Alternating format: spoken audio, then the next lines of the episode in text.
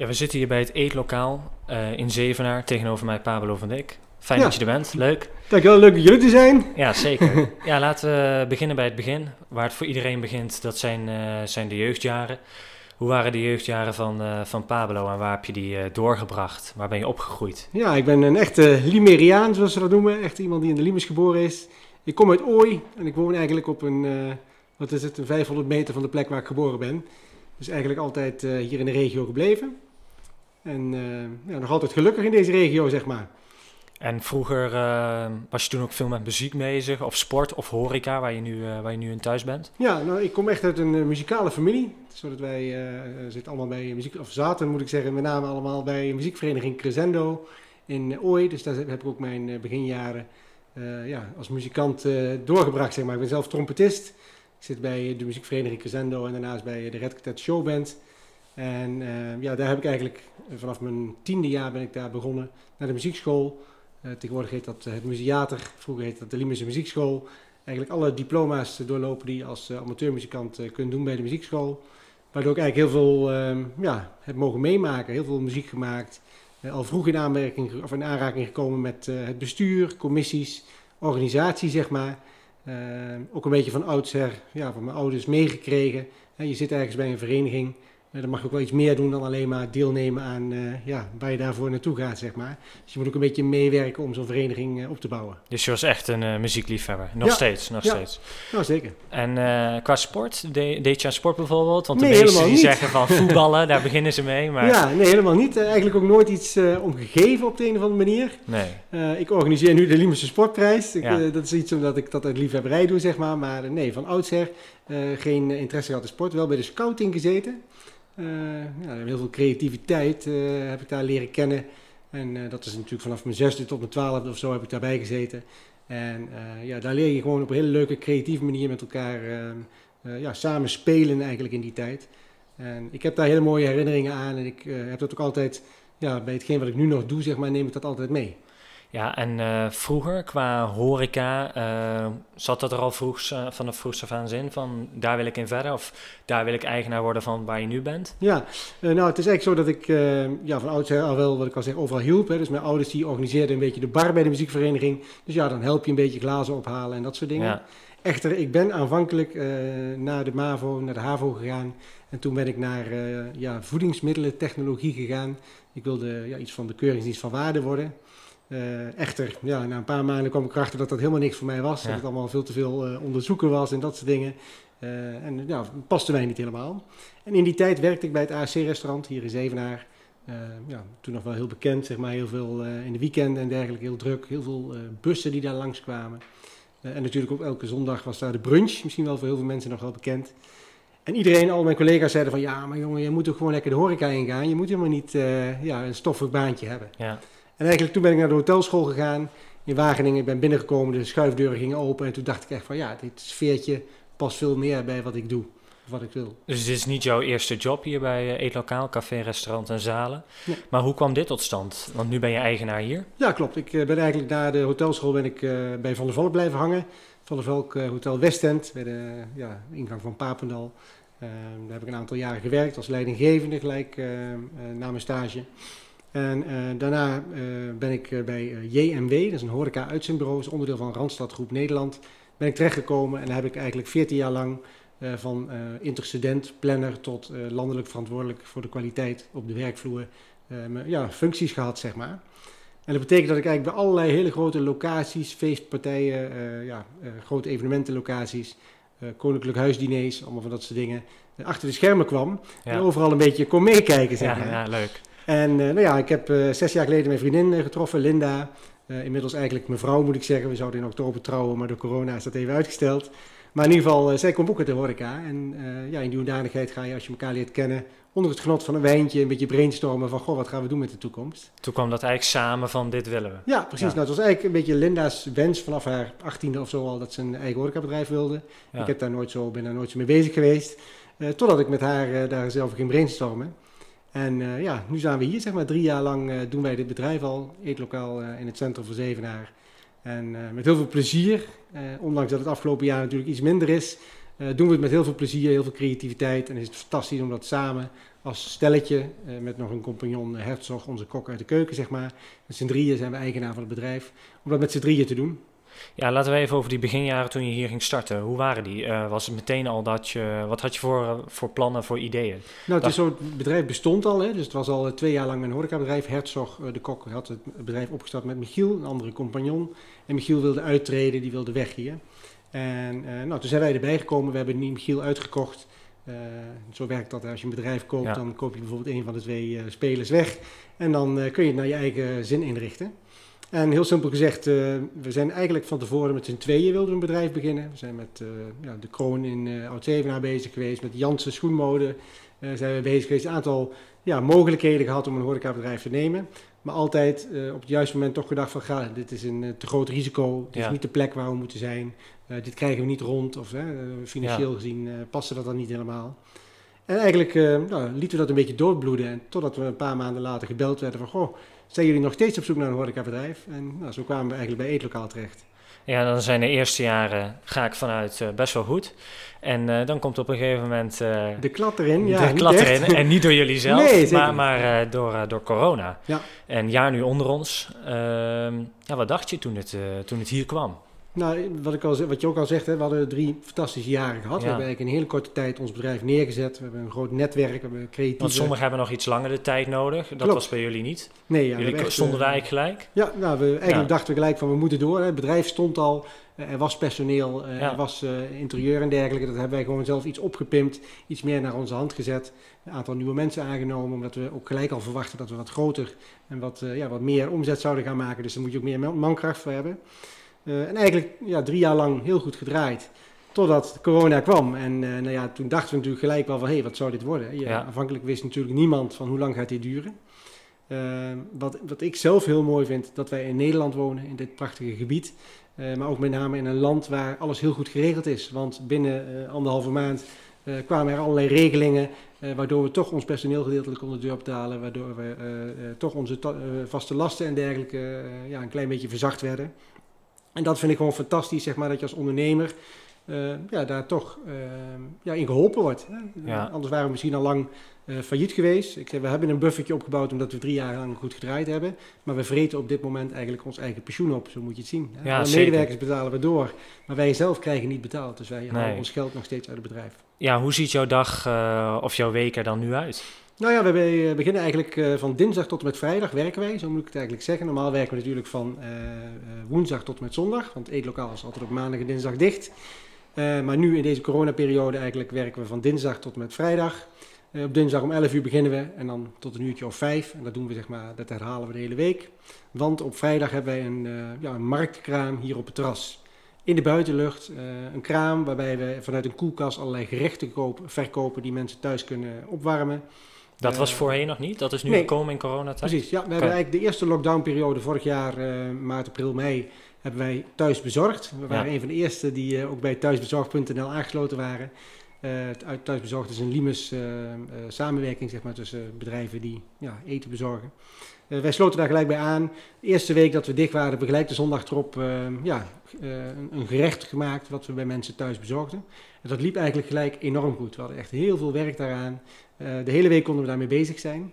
En de eerste lockdownperiode hebben we dat ook helemaal volgehouden. Ja.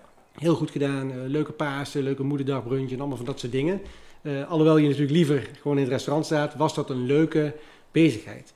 Echter, we merkten dat dat heel veel werk was en dat het heel veel ja, stress met zich meebracht. Met name ook omdat je de hele week bezig bent met mensen spreken over het feit dat er corona is. En ja. eigenlijk hoor je alleen maar negatieve dingen. Dus eigenlijk toen de tweede lockdownperiode kwam uh, afgelopen oktober, toen zeiden we gelijk van nou, we gaan dat niet meer doen. Nee. Uh, sowieso omdat heel veel horecabedrijven natuurlijk nu gelijk begonnen... Is het lastiger om het weer... Uh, ja, dan ja, iedereen doet het al. Dus je moet altijd zorgen, als ondernemer vinden wij, vinden wij dat je een beetje, een beetje creatief tuurlijk, nadenkt. Tuurlijk. Dus wij zijn eigenlijk gelijk omgetornd. In plaats van dat we dingen bezorgden, deden we een soort van afhaal waarbij we een soort markt creëren. Ja. En heel simpel, we hebben een marktkraam. Wat er is, is er. En als het niet meer is, of het is niet lekker, of je wil iets anders, ja. dan ga je lekker naar een andere winkel, je uh, lokale winkel, haal je het daar. Ja, ja, leuk. Ja. En uh, nu komt Pasen er weer aan. Uh, nu dus niet uh, thuisbezorgd of nee, iets. Maar ja. hebben jullie een ander uh, plan bedacht? Ja, zeker. We hebben een uh, paasbrunch. En uh, heel simpel gezegd, mensen komen aanstaande zondag uh, ja, de paasbrunchje ophalen in een drive-thru door de Wittenbergstraat. We staan bij onze voordeur met de kassa en bij de ja. Ja, ingang van de poort, zeg maar. Ze blijven gewoon in de auto zitten, krijgen ze de brunch aangereikt die ze thuis... Uh, ze hoeven eigenlijk alleen de soep op te warmen en de rest kunnen ze lekker eten. Ja, leuk. Ja, um, je hoort ook wel eens van horecaondernemers, en nu is het misschien alleen maar meer in uh, deze coronatijd, dat ze zijn aangesloten bij een horecabranche of met andere ondernemers wel eens om de tafel zitten van ja, hoe nu verder of hoe zie jij het, wat kunnen we beter doen? Is dat bij, uh, bij jou ook, Pablo? Ja, zeker. Nou, het is zo, wij, uh, mijn grootste devies is samenwerken. Ja. Uh, ik ben vrij open, ik ben heel eerlijk, ik vertel te, eigenlijk bijna alles tegen iedereen.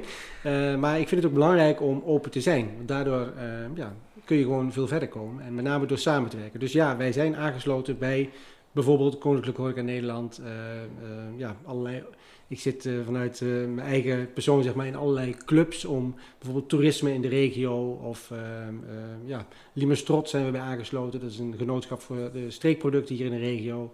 Uh, ik kan nog wel even doorgaan. Zeg maar. Ja. We hebben eigenlijk proberen overal bij te zijn en overal in mee te denken. Ja. En met name om samenwerking op gang te brengen, om samen verder te komen. Ja, iedereen heeft het op het moment moeilijk door corona. Ja. Uh, en hoe leuk is het om nu al plannen te maken voor het komende zomerseizoen. Dus ja, ook, uh, wat is het, uh, over twee weken hebben we hier een bijeenkomst met allemaal eigenaren van hotels en bed and breakfasts hier in de regio.